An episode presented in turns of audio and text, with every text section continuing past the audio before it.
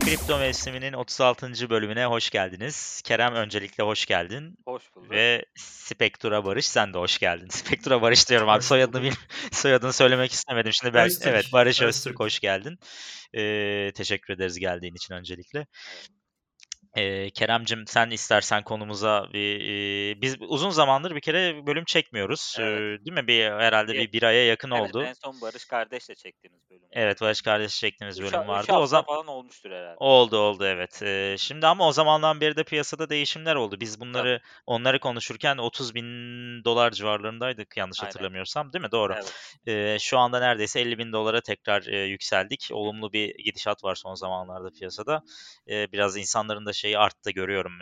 Böyle konuşmalar yine bitcoinler, altcoinler işte te- te- tavsiyeler, mavsiyeler konuşulmaya başlandı. Hürriyette haberler çıkıyor. İşte aman dikkat altcoin'i olanlar işte altcoin'i olanlar yükselmeye başladı falan filan diye. Yani hype artmaya başladı diyebiliriz kısaca. Öncelikle Barış'a soralım o zaman. Evet. Barış öncelikle ben şeyi sorayım. Her konumuza ilk başta şeyi soruyorum. Kripto dünyasına hangi yıl nasıl girdin? Yatırımın yatırımla mı girdin? Neyle girdin? Bir kısaca bahsedersen sonra. Ha, çok evet çok güzel bir başlangıç Evet. sorusu oldu. Onu anlatayım. 2017 yanlış hatırlamıyorsam ya Nisan ya Mayıs. Hı hı. Ee, o ara ben madencilikle girdim kriptoya. Evet. Yani kriptonun hani bilmiyorken şöyle bir şey ya bundan hani ben background'um donanım üzerine olduğu Hı hı. için şimdi haşır neşirim biliyorum her şeyi. Hı hı. Ya bunlardan para kazanılıyormuşa geldi konu bir noktada. Öylelikle hani e, Ethereum madenciliğiyle girmiş oldum. Oradan sonra da işte aldık. Benzer girmişiz. Ben de 2017'de eee, madencilikle bir, bir tane bir- şey vardı. 970 ekran kartım vardı 2-3 tane. Onlarla eee, Zen Zencache'ti o zamanki. Zencache'ti ismi Horizon şimdi. Eee EcoHash tabanlı bir şeydi. eee coin'di. Onu eee, madencilik madenciliğine başlamıştım. Kazmaya başlamıştım. Öyle girdim. Sonra baktım abi hiç gelmiyor. Yani ayda 20-30 dolar bir şey kazıyoruz dedim. Alayım bari yani yükseliyor çünkü her gün. E, daha sonra yatırımcısı olduk yani aslında. 2017'nin e, şeydi tam o yükseliş başlamadan önce 2-3 bin dolarken Bitcoin.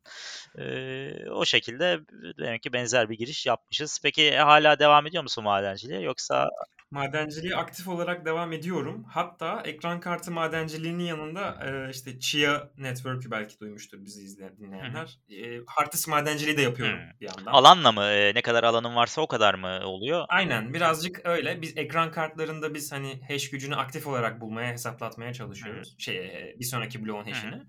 E, bunlarda ise biraz daha statik bir madencilik Hı. var. Önceden bloklar yazıl yani hash'ler hazırlanıyor ve disklere yerleştiriliyor. Hı E, doğal olarak ne kadar büyük alanınız varsa o kadar çok hash hash'iniz var önceden tanımlı. Ona göre bir e, bulma şansınız yükseliyor. Birazcık değişik ama hani o esasında benziyor. Peki birbirine. ortalama bir e, şey ne kadar hard disk yeri mesela olursa ortalama bir madencilik yapabiliriz?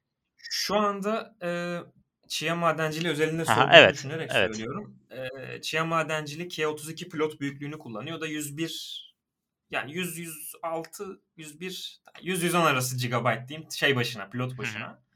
O yüzden ne kadar fazla disk o kadar fazla yani kapasite Anladım. kadar fazla hash gücü Anladım. diye. Yani bulutta çünkü hani çok yüksek terabaytlar alınabiliyor biliyorsun. Yani bir hosting Tabii ki. firmasından gitsen de iyi. Ben Ha, zaten senin bu dediğini Chia'yı ilk duyduğumda ya ben o zaman bunu cloud'da da yaparım. Hatta pilotu oluşturmayı da yap. Şimdi bir oluşturma kısmı var. E, pilotlamak. Bir de bunun farming kısmı var.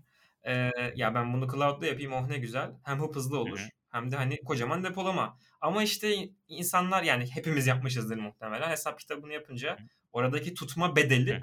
Bir süre sonra daha fazla geldiği Evet. için Abi hiçbir zaman kazanamıyoruz bu işten kısacası ya. Vallahi yani bir türlü olmuyor yani. Yok ya öyle deme. Ekran kartlarının madenciliği çok şükür Evet. iyi Ya şöyle eskiden aslında mesela 2017'den beri e, bu mesela yapsam bunu o zamanlardan sonra fiyat da bir 100 katına falan çıktığı için bazı altcoin'lerde eğer kazdığın şeyin Aha. fiyatı 100 katına çıkıyorsa aslında sen o gün 100 lira kazanıyorum diye düşünüyorsan aslında 10 bin lira kazanıyormuşsun sen o gün. Yani bunları e, fiyatın geleceğini de öngörerek 100, aslında 100 katına e, çıkınca evet yapmak orada lazım. heyecandan. Evet. Ya ben söyleyeyim o zaman. Aslında Tufan'ın anlattığı şey e, spec mining denilen bir şey. O hani eskiden e, Bitcoin to- ya forumda hani announcement kanalı olurdu. Hani yeni altcoin'ler çıktığı zaman işte duyurusunun yapıldığı anda işte madenci yazılımına kartlarını yönlendirenler olurdu. Hani borsalara düşmeden kazalım ki girdiğinde değerlenir bu Hmm. gibi. İşte ondan sonra bu dedikleri hani çık ya şu anda bugün aslında DeFi tarafında yaşadığımızın çok bir benzeri var. Hmm. Hani bilirsin bir kontrat deploy edildiğinde ilk alanlar daha çok Tabii, karda tabii. yükselişe şey yapıyor. Ee, ama hani ben bir o yolu tercih etmedim. Ben hani Ethereum'la başladım. Hala da Ethereum'la devam ediyorum. 2017'den beri de hani 2018 düşüşünün o çok büyük bir düşüş oldu ya sene sonuna evet. doğru hani düştü düştü düştü. Ee, bir kere falan cihaz kapatmışımdır bu 4 yılda o kadar. Yep, iyi gidiyor yani değil mi? Karlı peki baktığında. Geçti. Evet yani çok şükür böyle büyük bir majör hani sıkıntı yaşamadık donanım anlamında da. E, maalesef Adana'da olduğum için ben maliyet anlamında insanlardan biraz daha fazlayım. Hani kimi zamanlar özellikle yaz aylarında aktif soğutmaya geçmem gerekiyor. Öyle olunca hani yine de negatife düşmedik ya Peki bö- böyle bir alan, oda falan bir şey ayarlaman gerekiyor mu? Tabii. E, Yani operasyonun büyüklüğüne bağlı tabii. Hani belki evde de yaparsınız 3-5 kart 10 kartla ama hani bir görece nispeten büyük benim operasyon. O yüzden hani iş yerinde ayrı bir oda yapıldı. İzole yani klimatize sistem, elektrik altyapısı birazcık hani uğraşıldı. Evet yani e, madencilikte böyle e, ekran kartlarıyla gerçekten bir şeyler yapabiliyorduk ama hard disk madenciliğini ben de hiç denemedim. E, ama mantıklı. E, Filecoin de mi öyle acaba? Hani ismi File falan olduğu için Ya evet benzer. e, o da ha- bir hard diskle alakalı. Fakat o çok daha eski ve ben o zaman bu kadar ilgilenmiyordum. O yüzden hiç takip etmedim. Yani bilmiyorum desem herhalde yeridir. Tamam. E, o zaman şöyle sorayım e, çok detaya girmeden. Piyasa sence nereye gidiyor? Kerem sana hiç söz vermedik ama Barış'a Olsun, olsun. girmişken Ben ben bir... dinliyorum, arada girerim. tamam sen sonra girersin. Aha. Ee, sence piyasa nereye gidiyor? Bu geçen bir düşüş oldu. Herkes ayı ayı geldi falan dedi. Kerem de dahil. Ee, Kerem'i şey yapayım biraz burada. Ee, ayı geldi dedi. hala Ben sen hala ayı mı Yani diyorsun? Ben abi. e, Kerem sen hala ayı mı diyorsun? Abi ben hala e, şöyle söyleyeyim. E, yeni bir tepe yapılana kadar ayı diyorum hala. Şimdi ya tamam sen muhtemelen teknik konuşuyorsun. Ben Aynen. de birazcık e, birazcık temel, birazcık on-chain gideceğim. Temel olarak şunları söyleyeceğim ki hepimiz takip ediyoruz, haberlerde de görmüşüzdür. Artık çok büyük markalar hani kriptoya ayaklarını soktular artık. Biz buradayız, yatırım yapıyoruz. Ondan sonra hani e, hatta Visa'nın bu hafta CryptoPunk alması yani çok büyük bir olay. Ve hani çok büyük yatırım bankalarının müşterilerine e, vadeli işlemlerde yani Bitcoin sunması hatta onun dışında hani Coinbase'in halka açılması ya açıkçası çok artık hani geri dönülmez noktayı geçeli çok oldu. Hani temel açıdan söylüyorum kripto ekosisteminde. Ee, bir de şu var. Az önce ayıdayız dedin ya sen. Şimdi ben de hani on-chain açısından baktığımda şöyle döngüler görüyorum. Büyük bir boğa veya büyük bir ayı döngüsünün içerisinde mini boğalar veya mini ayılar oluyor ya. Hı hı. Bu yaşadığımız şu anki hani sen ayıdayız dediğin e, bir bo- büyük boğanın içerisindeki ayıdayız olarak yorumlayabilirim ben. Yani Tabii. on-chain verilerine baktığımda bir miktar öyle görüyorum. Çünkü hani özellikle bu haftanın verileri üzerinden gideceksek mesela çok büyük düşüş sonrası bir miktar hani uzun vadeli yatırımcıların satışını gördük bu hafta özellikle hani Hı hı. Evet. ama hani yaklaşık olarak hacimleri çok büyük değildi. O yüzden piyasa aşırı bearish veya işte hani 50'nin altına sarktık tekrar geçtikten sonra. Ama hani deliler gibi de bir düşüş olmadı. Yani bu da bize gösteriyor ki yani e, bir miktar mola vereceğiz, frene basacağız. Ama henüz bitmedi boğa gibi. Hani düzeltme gibi algılıyorum ben. Hı hı. Okey. Bu yani bu bu tabii bu, bu şekilde bakılabilir. Hani benim baktığım taraf biraz daha e, teknikle eski döngüleri. Aslına bakarsan on-chain'e de bakıyoruz. Hani on-chain'e geçmişe gittiğimizde mesela şeyi de görüyoruz Barış. Yani e, o büyük tepeyi yaptığımızdan sonra yaşadığımız düşüşte e, büyük yatırımcılar gerçekten toplamaya çok şiddetli şekilde devam ediyor aslında. Evet. Kesmiyorlar. E, yani dolayısıyla şu an e, gene hani o minerların ya da büyük yatırımcıların sattığı hatta boğadan önce satıyorlar genelde birçoğu. Yani o bizim Tabii. yaşadığımız 64K'lardan önce. Yükselişe satıyorlar. Aynen. yani. Aynen. Evet, başında satıyorlar onun ve sonrasında duruluyorlar ama e, düşüş yaşandıktan sonra ta- e, gene başlıyorlar. Ama şunu diyebiliriz, e, bu başladıkları süre mesela 2018'de ne bileyim 3-4 sene sürdü.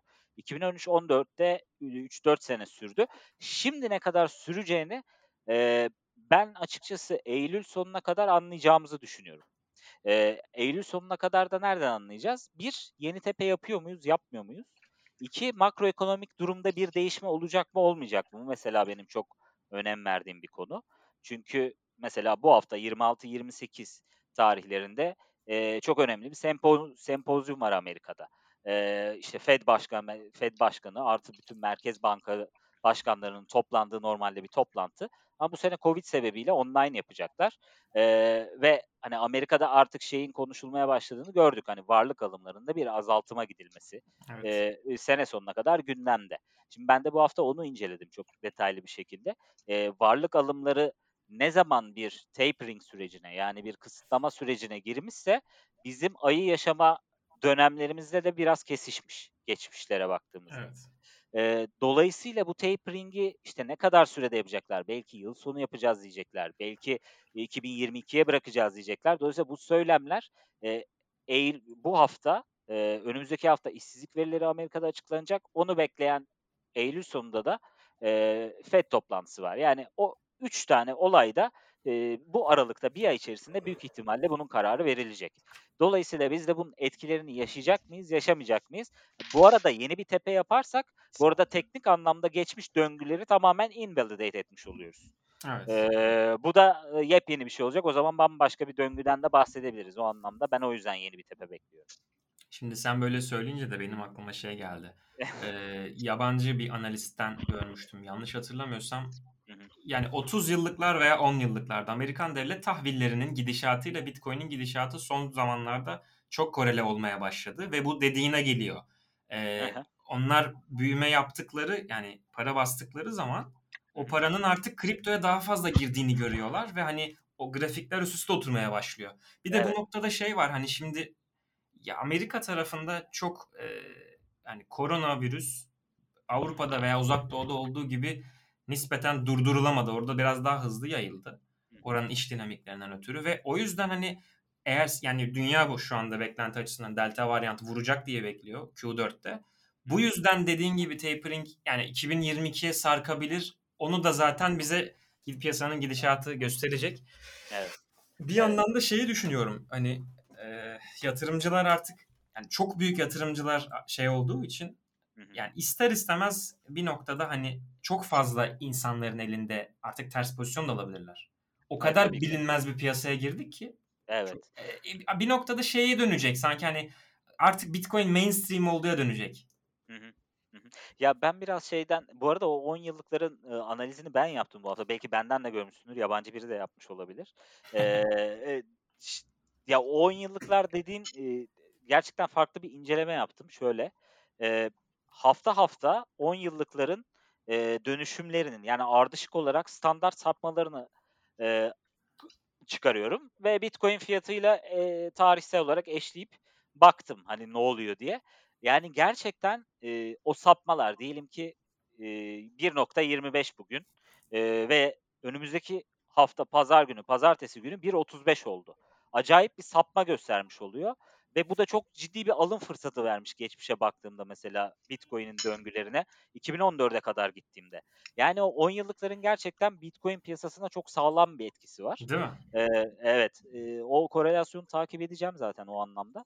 Eee, onun dışında evet büyük yatırımcılar konusunda ama benim şöyle bir şikayetim var. Eee, büyük yatırımcıların gerçekten ne yaptığını bilmiyoruz. Eee, yani Tesla alıyorum diyor. Okey. Eee, Q4 geliyor. Şimdi ben bir şirket olarak baktığımda bir de Amerika'daki yani yasalara baktığımda Amerika'daki yasalarda diyor ki sen Bitcoin'e eee bilançonda ancak kâr edersen ve onu realize edersen gösterebilirsin. Onun haricinde ancak bir varlık sınıfı hani dijital varlık sınıfında gösterebiliyorsun. Hani bu yatırımcıları senin karşına Tesla yatırımcıları da memnun eden bir şey değil. Çünkü onlar kar paylarını alamıyorlar ona göre yani. Tabii. Onu realize etmen gerekiyor. Tabii. Ee, şimdi kurumsalları ilk defa gördüğümüz için bu döngüde Q4'te nasıl davranacakları bence bu tabii ki varlık alımlarıyla da eş zamanlı. Hani o karar onu etkileyecek. O karar Evet. belki onu etkileyecek. Üst üste gelecek. Aynen. Dolayısıyla ne kadar uzun vadeli tutmak istediklerine karar vermiş olacaklar belki de. Ee, onların etkisini de hiç bilmiyoruz. Yani Tesla satmaya başlarsa nasıl bir satış yapmayı düşünecek? Hani piyasayı yavaş yavaş düşürerek dı manuel bir satış mı yoksa direkt OTC'den Ya bir geç satış yapıp açıkçası şimdi OTC'ye değinmen çok iyi oldu. Ben de onu söyleyecektim. Bu tarz belirli hacmin üstündeki alımları zaten biz şeyde pek görmeyiz. Hani e, bu yani merkezi borsalarda Evet. işte yani zincir üstünde bile hani sadece çok büyük Coinbase'in custodial hizmeti olduğu zaman hani e, bazen bugün özellikle hatta bir tane tweet atıldı. 30 bin küsür Bitcoin hareket etti ama hani internal transfermişe döndü sonra tekrardan. Evet. Yani OTC masalarının bakiyelerini izlemek, ma- madenci bakiyelerini izlemek, e, bunlar da tier 3 verisi Glassnode üzerinden gidersek veya e, piyasanın genel anlamda açık pozisyon ve yani vadeli ve opsiyon piyasasındaki açık pozisyon miktarını takip etmekten başka yapabileceğimiz bir şey yok. Çünkü senin de dediğin gibi aldıkları zaman değil realize ettikleri zaman söylüyorlar ki Evet. bu da e, yaz başında hatta veya ki baharda Tesla'nın yaptığı alenen manipülasyon ve şey Evet. de yok. Yani adam istediği zaman aldık der. Kim ne diyecek ki yani? Adamın ki. gösterme şeyi yok. Yani. E, evet ve hani bu bence piyasa için bayağı tehlikeli bir şey. Yani evet, Evet. kurumsallar girsin istiyoruz ama e, gerçekten bu kurumsalların hani bir regülasyonla işte bunu ne kadar nasıl satabilir e, bir, bir yapıya oturtulması lazım. Çünkü bir anda gelip bu adam sattığında ve ben bunu realize et- belki hissetmedik o satışı biz ama adam bir noktada diyecek ki işte ve ya da göreceğiz bilançodan realize edilmiş bütün karlar. Şimdi Abi ama şey daha önemli değil mi? Lafını kesiyorum. Yani bu büyük firmaların alıp satmaya başlaması, e, onların yani şu şekilde sattık işte böyle aldık diyerek piyasayı düşürmesi veya yükselmesinden daha önemli değil mi sence? Yani büyük firmaların buna adapte oluyor olması bence daha önemli. Onu söylemeye çalışıyorum. İşte piyasanın derinliği çok önemli bu anlamda. Bir iki tane kurumsal varsa bu çok tehlikeli.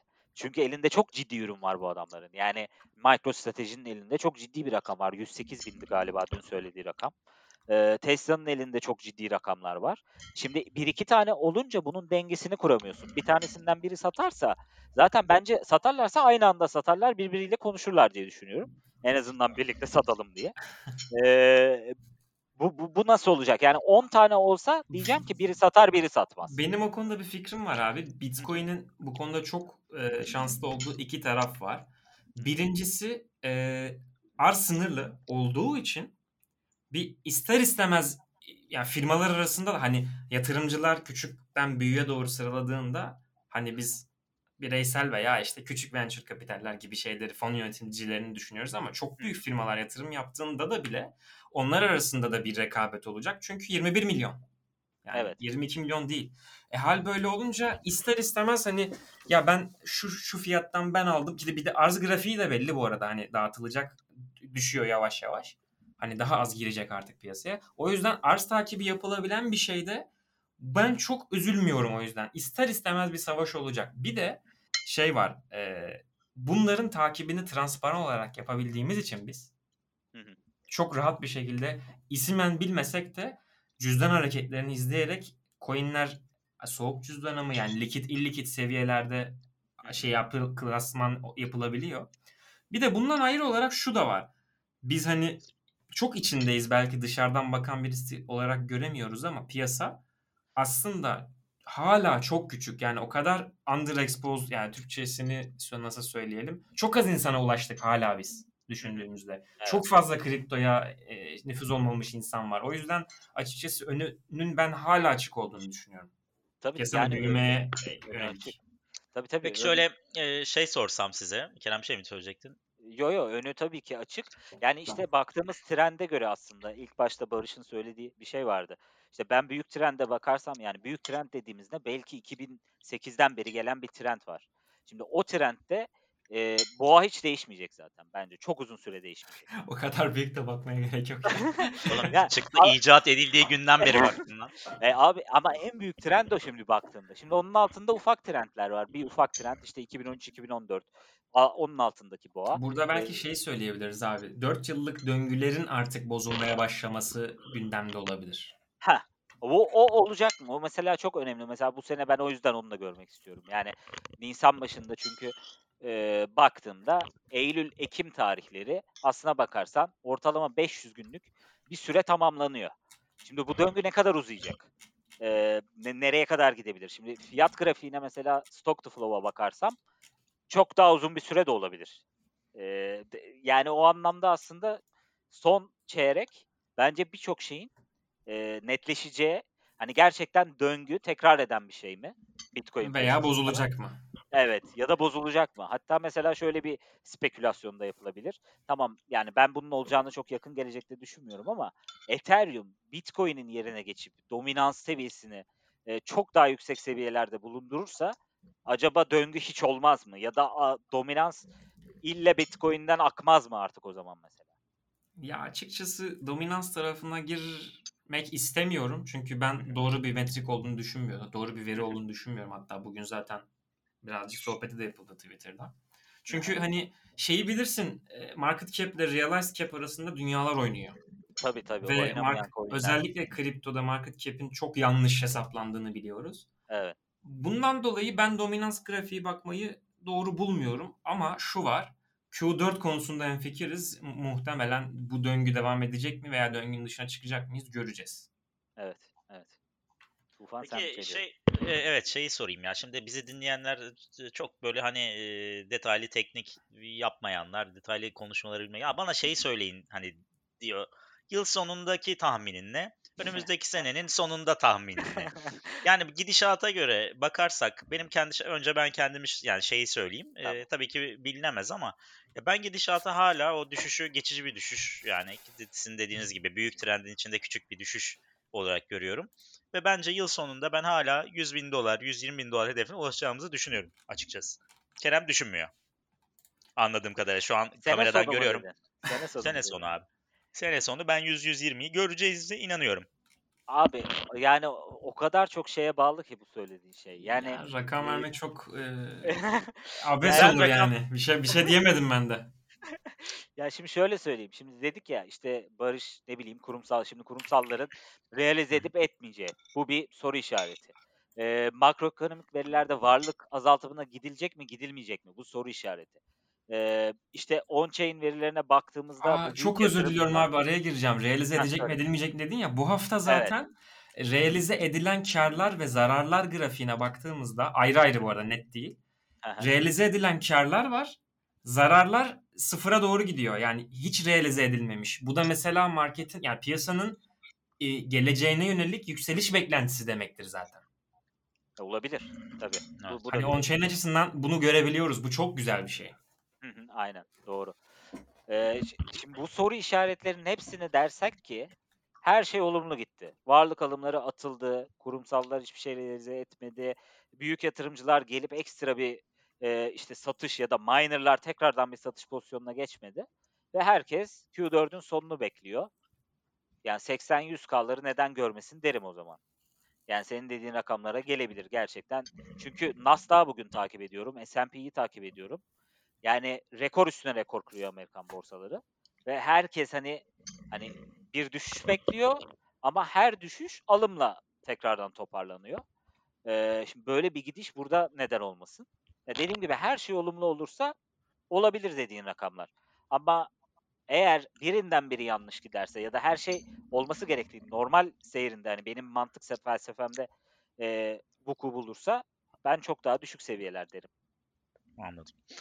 Evet. Yani aslında zaten hani demin Barış'ın dediği şey var. Ee, Daha hani çok başındayız piyasanın. Hani e, daha Bitcoin'e tanışmamış, e, kriptoya tanışmamış bir sürü insan var. Asıl bence yani önemli olan e, nokta bu. Yani evet ne zaman olacağı belli değil. 5 sene, 10 sene belki e, herkese bunun yayılması e, diyelim. Peki orada gerçekten uzun vadede ciddi rakamlardan bahsedilebilir. Rakam vermek doğru olmaz ama ama kısa vadede düşündüğünde dediğin gibi bu dediğin şeylerin gerçekleşip gerçekleşmeyeceği e, Evet. daha önemli. Evet. ETF'ler mesela çok önemli yani bence Amerika'da bu bekleyen değil mi? Barış sen takip ediyor musun onları? Ben bugün bir haber gördüm onlarla ilgili hatta olumlu bir haber vardı ya. Neredeydi? Ben neydi? City grubun bir haberini gördüm. evet, evet, Müşterilerine e, vadeli Doğru. işlem sunmak için, için e, şeyden regülatif e, mercilerden onay bekliyoruz diye. Yani Aynen. açıkçası herkes yani Amerika tarafında konuşmak tabii daha doğru. Bunun orası kendi içinde. Herkesin ağzı şeye bakıyor. Regülasyonlara bakıyor. Olsa da hadi ilerleyelim. Çünkü dünyanın kalanından biraz izole oldular. Evet. Kripto konusunda. E, Ben bir de şöyle bir şey söyleyeceğim. Şimdi sen uzun uzadıya dedin hani parasal büyük genişleme devam ettikçe para akıyor eyvallah. Evet, evet. Ama burada şöyle bir şey var. Amerikan ekonomisi ya tabii ki dünyayı etkiliyor ama birinci olarak kendilerini etkiliyorlar. İşte para basıyorlar, genişliyorlar. İşte Nasdaq rekor kırıyor, S&P rekor kırıyor. Eyvallah. Evet. Ee, buradan kriptoya gelen bir para var. Bundan Evet. ayrı olarak uzak doğudan, Avrupa'dan ayrı ayrı paralar geliyor ve kendi ekonomilerindeki büyüklüğü düşündükten sonra üç taraftan birden paranın kriptoya gelmesi hani burasının merkeziyetsiz yapısından dolayı yani buranın tekrar hani 2008 krizi gibi böyle deli gibi düşsek bile tamam tabii ki kripto ekosistemi de düşer ama kendi ülkelerin kendi ekonomisi kadar sert düşüş olacağını düşünmüyorum. Çünkü biri düşse diğerlerinin aynı düşmeyeceğini düşünüyorum ben. Yani fiyat olarak düşündüğümüzde kriptoya nazaran. Çok mu karışık oldu?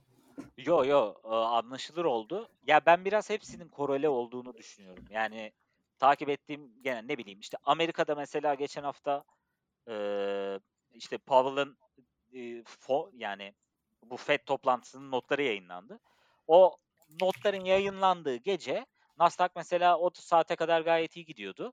Bir anda bir düşüş çizgisine geçti tabii o açıklamalardan sonra. Varlık alımına hani değinilmiş son çeyrek olu yapabiliriz gibi bir şey söylenmiş sadece. Ertesi sabah çok iyi giden Çin, Asya borsaları tepe taklak oldu. Artı, arkasından Avrupa borsalarını takip ediyorum, tepe taklak oldu. Amerika borsası açıldı, tepe yaptı. Ertesi gün hepsi onlarla beraber tekrardan düzelmeye başladı. Yani öyle bir ekosistem var ki e, Amerika'da en ufak söylenen şey bütün dünyada inanılmaz bir etkiye sahip oluyor. Tabii bu da değişiyor şu an. Yani bunun da değişmediğini söylemek çok doğru değil. Hani Çin bambaşka bir yerden bir e, rol almaya başladı. Yani o bugün or, e, Orta Doğu'da rol almaya başlayacak belki Çin. Afganistan'da, e, Rusya ile beraber vesaire. E, bunlar da tabii değişebilir ama Çin'in de e, biraz son uyguladığı regülasyonların çok e, yani hem teknolojinin hem teknolojinin gelişmesinin bir anlamda önünü bayağı tıkadığını düşünüyorum. O orada da bir sıkıntı var yani o anlamda. Çin tarafı birazcık kapalı kutu ya. Zaten mesela bu büyük düşüşteki e, insanları korkutmalarının arkasındaki sebeplerden biri de madencilere gidin buradan demeleriydi. Mesela Evet. e, ya çok fazla e, ucuz enerjin var ve bundan ülken para kazanabilecekken neden sen bunlara kış diyorsun? Evet. Bu, evet. bu bile Ya- yani hala cevabını bulamadığımız bir soru bence. Yani evet söylediğin gibi oradan gelen haberler çok kısıtlı. Hani onlar nasıl istiyorsa öyle geliyor zaten o haberler. E, do- ve o, o gerçekten yani çok anlamsız bir hareket baktığında. Yani Çin'de çok e, bunun merkezi bir anlamda Çin'di yani. Sen nasıl bu adamları bir anda kovdun, bu teknolojiyi nasıl attın diyorsun. E, bir yandan da bakıyorsun adam bildiğin e, kendi e, dijital parasını bayağı onlara rakip olarak Heh, o noktada ben de şunu diyecektim. Bir de Evet. yani tek taraflı bakıyoruz konuya. Sadece Bitcoin olarak bakmayalım. Kaldı ki Evet. Bitcoin zaten aslında bugün kripto paraların genelini düşündüğümüzde çok az şeye cevap veriyor. Hani hatta istediğimiz Evet. şeyler artık Bitcoin'de yok. Yok yani Aynen. Bitcoin vermiyor bize bunu. E, hal böyle olunca insanların başka dertleri var.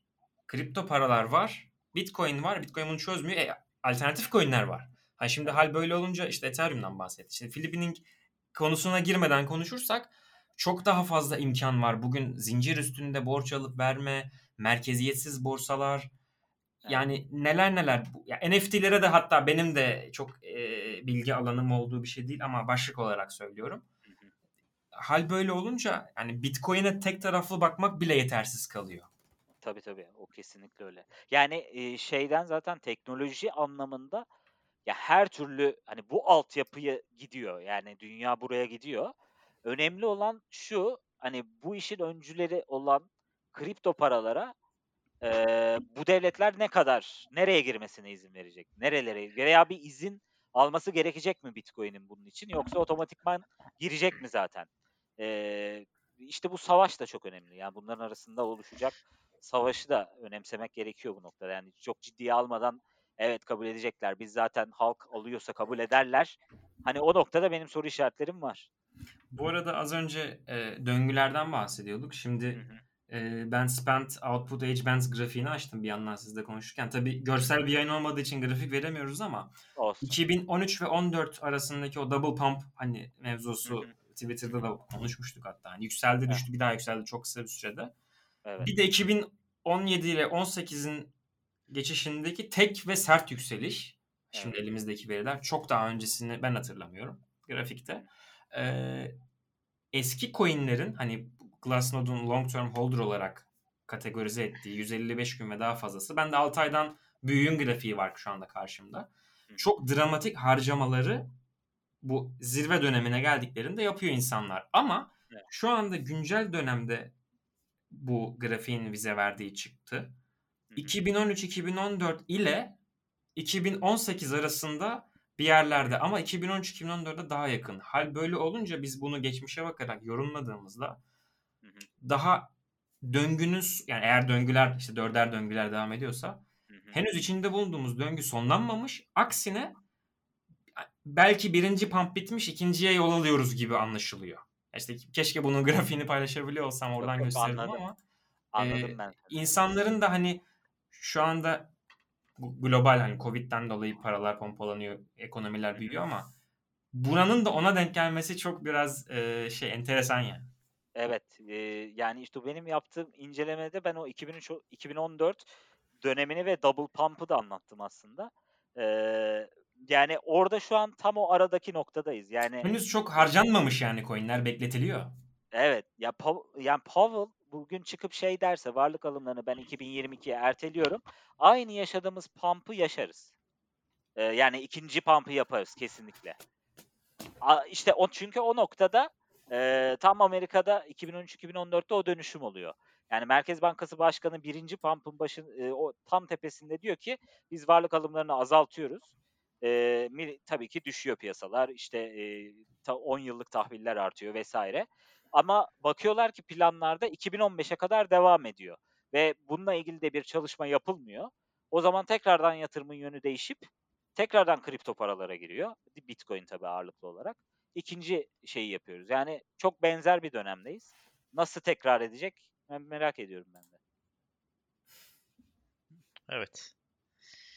Yani sonuç olarak diyorsunuz ki rakam vermek doğru değil ama e, gidişat e, 2013-2014'teki gibi gibi de olabilir. Yani tekrar yeni bir e, yükseliş şeyi olabilir. Tam arada olabiliriz diyorsun. Tabii, yani. tabii olabiliriz. Yani 2000, şu an 2017-2018'i de invalidate etmedik. 2013-2014'ü de invalidate etmedik. Yani ikisini de geçersiz kılmadık şu an. İkisinden evet. biri de olabilir. Ee, Olmayabilir. Ha bambaşka bir şey de olabilir. Evet. Ya açıkçası ben de ikisinin arasındayız gibi görüyorum. Çünkü 2017-18'e baktığımızda sanki yani onunla karşılaştırırsak sanki 2018'de yaşadığımız zirveye doğru giden yoldaymışız gibi bugün. Veriler en azından on-chain verileri. 2013-14'e baktığımızda da iki pump'ın arasındaymışız gibi. Evet. Yani ikisinde de hani makro bullish. O yüzden hani çok zor bir şeyler söylemek yakın dönem için. Çünkü yakın dönemde etki etkileyen çok daha başka şeyler var. Evet. Çok evet. Ya zaten uzunu bilmekte bir sıkıntı yok. Uzun olarak hepimiz çok olumluyuz e, e, kripto paralarla ilgili ama önemli olan kısalardaki o dalgaları yakalayabilmek. Heh, onlar için de konuyu bir tık değiştireyim isterseniz. Olur. olur Birazcık tabii. şeyleri e, hani çok büyük yatırımcılardan biraz küçüğe ve merkezi borsalara dönelim. Hı. Mesela bizim kripto Twitter'da çok az insan yani daha doğrusu bilen takip ediyor tabii de paylaşım yapıldığında eminim siz de görüyorsunuzdur fonlama oranları ve bunun takibi. Funding oranları. Yani evet. e, şimdi mesela hani burada kısa vadeye inebiliyoruz işte. Şimdi birkaç ay önce Mayıs'taki o büyük düşüş öncesinde hani Mart, Nisan, Mayıs gibi düşünelim. Fonlama oranları deliler gibi pozitifteydi. Çok büyüktü. Hani yani bu ne demek? Belki bilmeyen dinleyenler için kısaca anlatalım. Pozisyon taşımak için bir bedel ödeniyor. Normalde vadeli kontratların bir süresi olur. Ama bir de süresiz vadeli kontratlar var. E, pozisyon taşımanın da bedeli olması gerekiyor. Hal böylece sonsuza kadar taşımayacağız tabii. E, taşıdığın sürece ödüyorsun.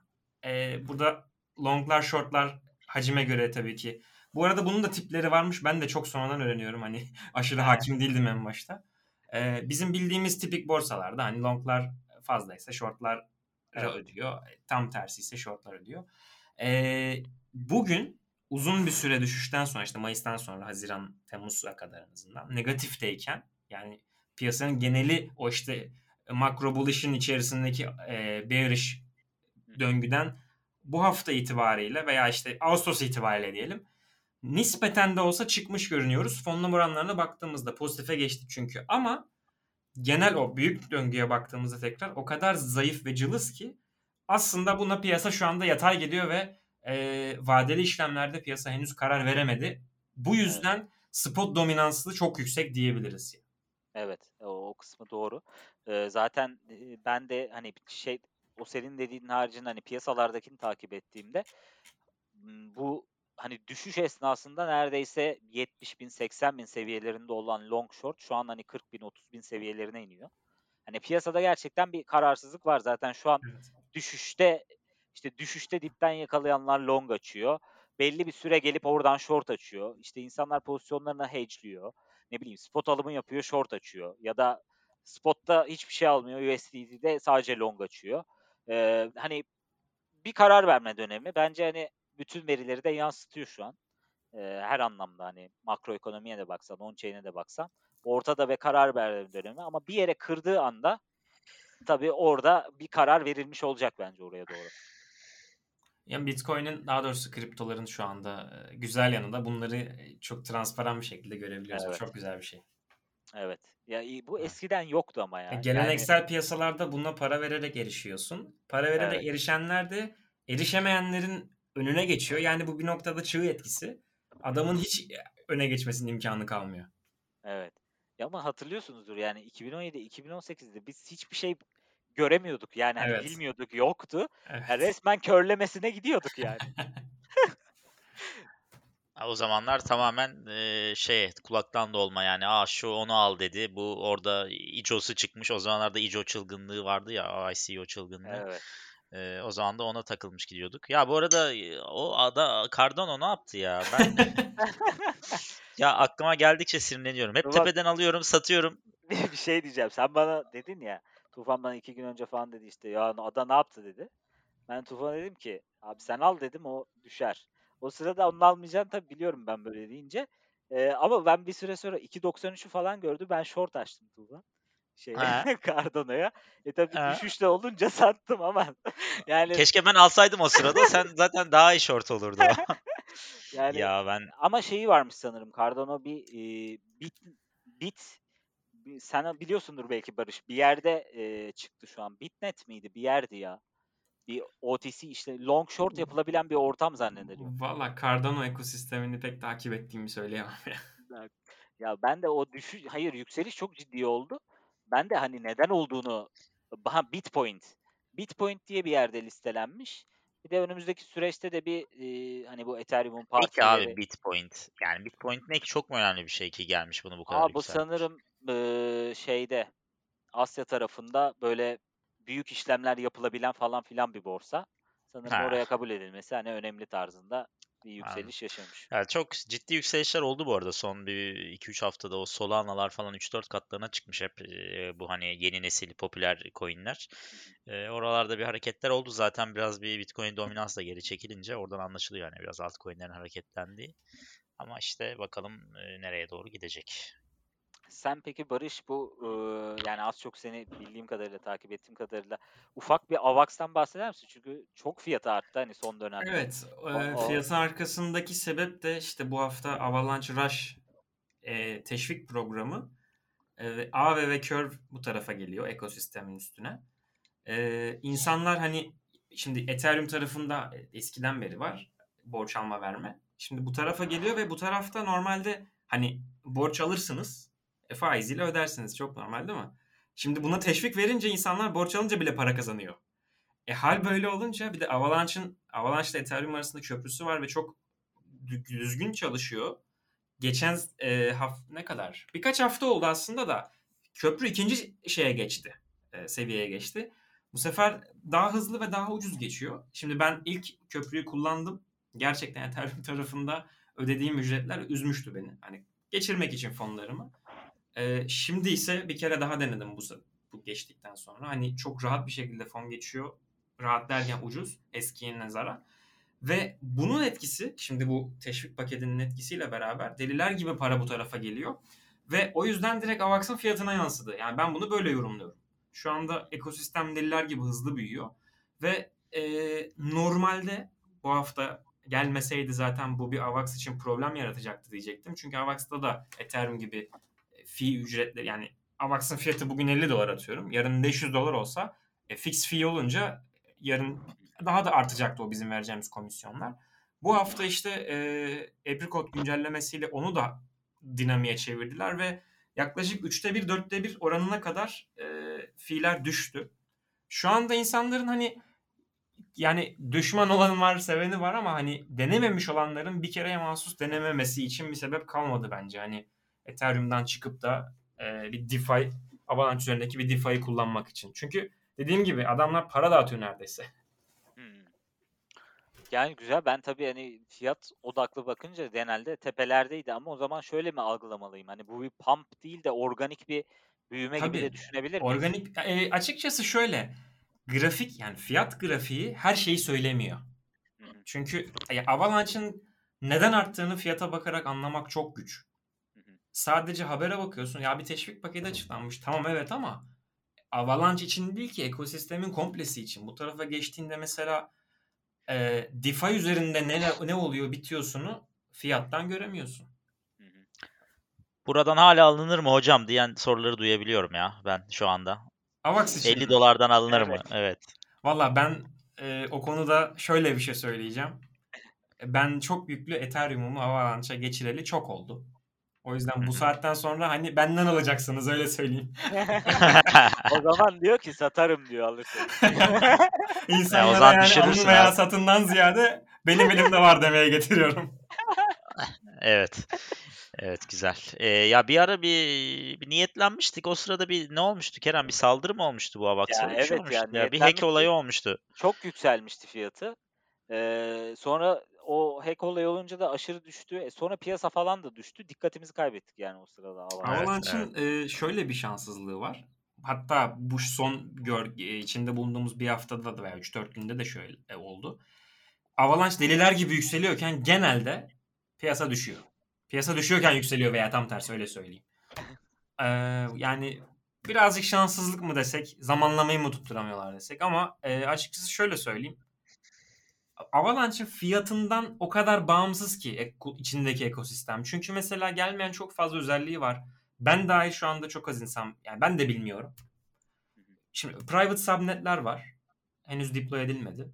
Ee, ve hani bunun bence önümüzdeki bu çıkış şeyi de bu arada hani e, regülatif düşünülerek çıkılmış. Avalanche'ın ekosistemini işte yani insanlara size de aynı şekilde kullanmanızı tavsiye ederim dediğim şey para harcayın da yatırım yapın değil. Neden böyle bir şey var? Neden kullanmalıyız? Aradaki fark ne? Oraya getirmek lafı. Ama subnetlerin neden bahsettim? Ee, ya bugün özel blockchain kullanan firmalar var. Bizim hani çevremizde de. Mesela bankalar da var hatta. Public kullanmıyorlar. Private blockchain kullanıyorlar. E, altyapı yapmak yerine hazır olan Avalanche'ın kendi konsensus mekanizması zaten gayet hızlı çalışıyor. İken onun içerisinde kendi kuralları olan bir subnet olmak çok daha kolay ve esnek. Yani açıkçası ben AVAX fiyatına yansıyacağını düşünmüyorum. Özel bir şey çünkü bu. Ama insanlara o kadar büyük bir şey açıyor ki, kapı açıyor ki. Yani insanların bence dene, deneyip kendi görmeleri lazım. Anladım. Anladım. Biz AVAX şillemiş gibi olduk ama. yani iyi bilmiyorum satacaksın galiba. Güzel bir satış oldu burada. Yolunu yapıyorum.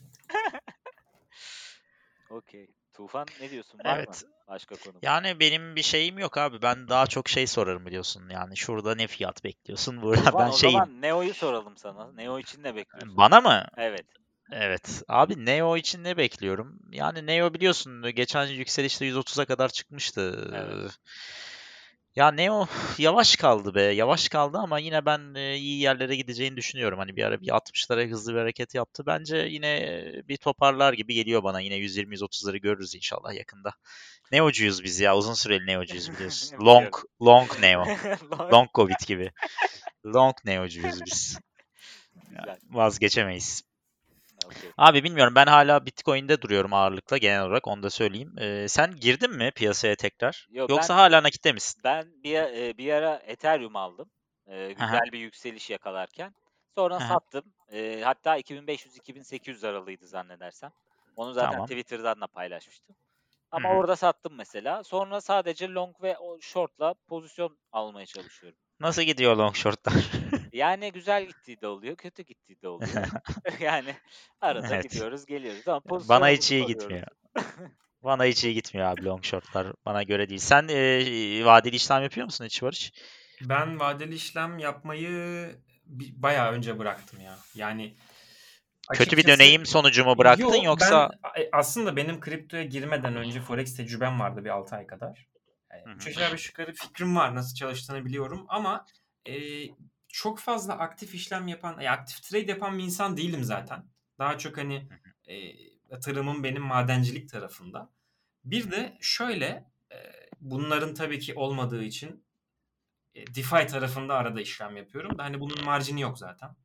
Yani aktif olarak hani var olan protokoller de var da hani ben ben birazcık decenlik yeni çıkan e, DeFi projelerini alıp e, satmak üzerine yani çok aktif trade yapmıyorum dediğim gibi. Hani büyük projelerde falan. Alımım bile hani yani belirli bir şey alacaksam alıyorum ve kalıyor öyle yani. anladım. yani al sat yapmıyorum aktif olarak.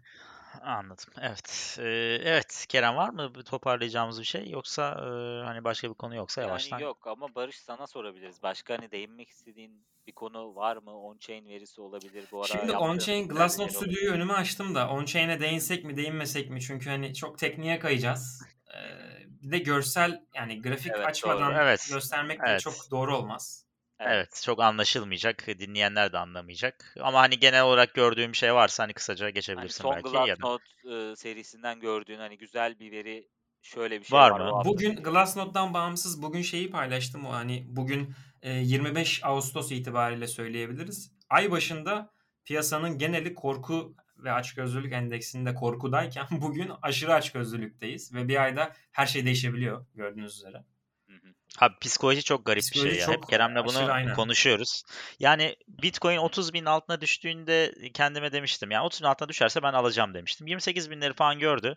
Abi düşüyor bu artık toparlanmaz. Yani psikoloji öyle bir şey ki sanki sürekli düşecekmiş gibi düşünüyorsun. 28 binlerden almadık. Bu çıkmaya başladı. 35-40 bin oldu. Bu sefer de abi sürekli yükseliyor alamıyorsun. Aha düştü, daha düşecek. 50 bine geldi. Biz alamadık. Yine kaldık böyle. Yani bu çıkarken hep çıkacakmış, inerken de hep inecekmiş gibi insan psikolojisi şey oluyor yani bir ne denir ona? E, Resmen e, hipnoz oluyorsun ya. Kapatmadan değineceğim birkaç metrik olabilir. Ee, bu haftanın on-chain'inde yoktu ama ben hani söz, sesle, söz, sözle söyleyeyim. Bitcoin'in volatility indeksi var. Ee, Glassnode'da yeni geldi ve şu anda karşıma açtığımda şöyle bir şey görüyorum. Şu an sana Haziran- soracaktım onu Barış. Evet. Sözünü kesiyorum. Ee, çünkü bugün ben bir şey gördüm. Sen anlık veri görebiliyor musun bilmiyorum. Onu da Barış kardeşe sormuştum. Tier 2, Ee, ikimizde de Tier 2 var bir gün geriden görüyoruz. Ha öyle mi? Şeyden Evet. bakabiliyor musun? Crypto Compare'den. Bilmiyorum kullanmadım. Dur ben şuradan yazayım. Hangi metriği soruyorsun? Şunu soracağım. Bitcoin Volatility Index bugün 154 seviyesindeydi. Genelde de 150 seviyesinde devam etti. Ee, akşam saatlerinde şu an 92 seviyesinde.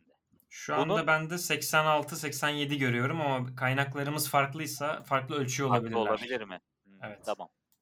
Hani böyle bir veri ne e, ifade Ha, eder ben ben zaten onu yorumlayacaktım sana. Ha, ha, Rakamdan okey. bağımsız olarak Haziran ayından günümüze yani yaklaşık 2,5-3 aydır volatility düşü- düşüyor. Düşüş trendinde. Yani hani mumlar küçülüyor, yatay gitmeye başlıyoruz. Bu da neyi bize gösteriyor? Hal böyleyken git long term holder ve short term holder'ların arz değişimine bak. Kim kimden el değiştiriyor. Çünkü fiyat yatay gidiyorsa bile trade oluyor. Hacimler nispeten düşük değil. O düşüşten sonra toparlandık işte açık pozisyon artıyor dedik ya. Hacimler de düşük değil artık toparlanmaya başladı. Ama fiyat yatay gidiyorsa demek ki birileri satıyor birileri alıyor. Onların takibini yapmak gerekiyor. Şimdi o noktada da işte bu hafta aslında e, hadi kapatmadan önce onları söyleyelim. E, genel olarak piyasa büyük tarafın akümülasyona doğru ağır basıyor. Yani e, yatırım büyük şeyde hacimde küçük satıştan daha fazla. Yani büyük e, hani balinalar coin topluyor yedirmeyin coin, coin'inizi tutun falan diye bir geyik vardır ya açıkçası bir noktada doğru. Bu hafta en azından bunu görebiliyoruz. O, zaman şu an balinalar alıyor yani küçüklerden. E, evet. Malınızı kaptırmayın o zaman. Açıkçası ya hedge imkanları kriptoda artık çok daha fazla olduğu için spot trading yapmak zorunda da değilsiniz yani. Hı hı, Aynen. Okey. Bunu da evet tam soracaktım. İyi söyledim. Bu Bitcoin Volatility Index'ti. Bugün gördüğüm şeyi anlamlandıramadım tam. Ama birileri saldırmış demek oluyor o zaman. Çünkü e, bu arada çok ince bir nüans var. Onu kapatmadan söyleyeyim. Hı hı. Bitcoin Volatility Index Bitcoin'in fiyatının volatilitesini değil, beklentinin volatilitesini ölçüyor bu Evet. arada. Onu da söyleyeyim. Hani Hı hı. implied volatility yani çok İngilizce terime girmeden yarın Bitcoin fiyatı ne kadar oynayacak acabasını bugün bize söylemeye çalışıyor. Evet. Hı hı. Evet. Evet. Okey. Düşüncenin şeyi yani. evet. Evet.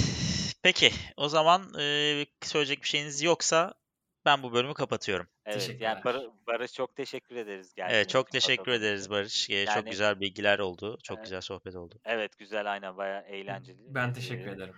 Güzel bir sohbet oldu. Keşke görüntülü bir şey olsaydı. Çok detaylı grafikler üzerinden Grafik üzerinden konuşsaydık. yaparız bir hafta da olmadı. E, evet İnşallah. öyle bir şey de yaparsak güzel olur ya. Evet. O zaman e, 30 36. bölümü bu şekilde kapatıyoruz. E, Bizi kriptomevsimi.com üzerinden Spotify veya Apple Podcast üzerinden kripto mevsimi yazarak bulup dinleyebilirsiniz. Bir sonraki bölümde görüşmek üzere.